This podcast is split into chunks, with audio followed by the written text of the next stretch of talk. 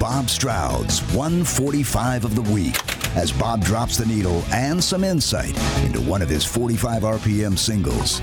Now, here's Bob Stroud. Thank you, Steve Downs. Hi, it is Bob Stroud.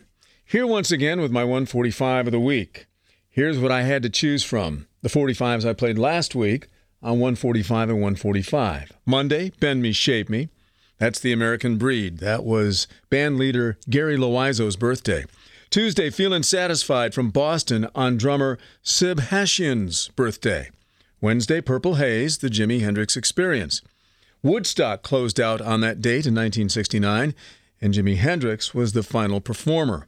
Thursday, All You Need Is Love, Beatles, the song that became the Beatles' 14th number one hit in the U.S. on that date. And Friday, Ramblin' Man, Allman Brothers Band. That single was released 48 years ago, back in 1973, on that date. So my 145 of the week this time is All You Need Is Love, Beatles. It's not only representative of the brilliance of the Beatles at that point in time, the summer of Pepper, but it's also representative of the quality of music that was out that summer and how affected I was by what I was listening to on my transistor radio. I was blown away by the song the first time I heard it in mid July of 1967. Not because of how mind blowing it was, but the fact that it was released on the heels of Sgt. Pepper's Lonely Hearts Club Band. How do they keep putting out such groundbreaking material so fast? And don't forget, five months before Pepper was the single Penny Lane backed with Strawberry Fields Forever. 1967. What a year for the Beatles.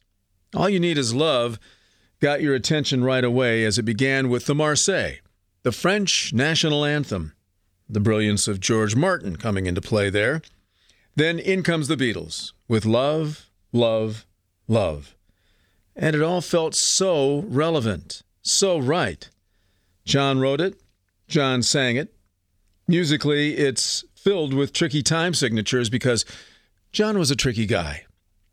I was at a band camp that summer with a lot of other musically inclined 16 year olds, and we were all fascinated at how much was going on in the song.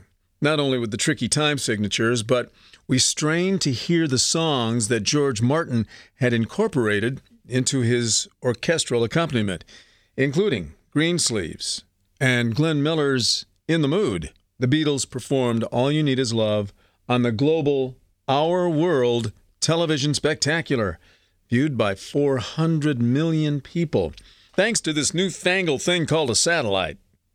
There's nothing you can do that can't be done.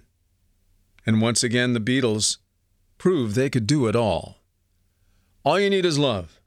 My 145 of the week.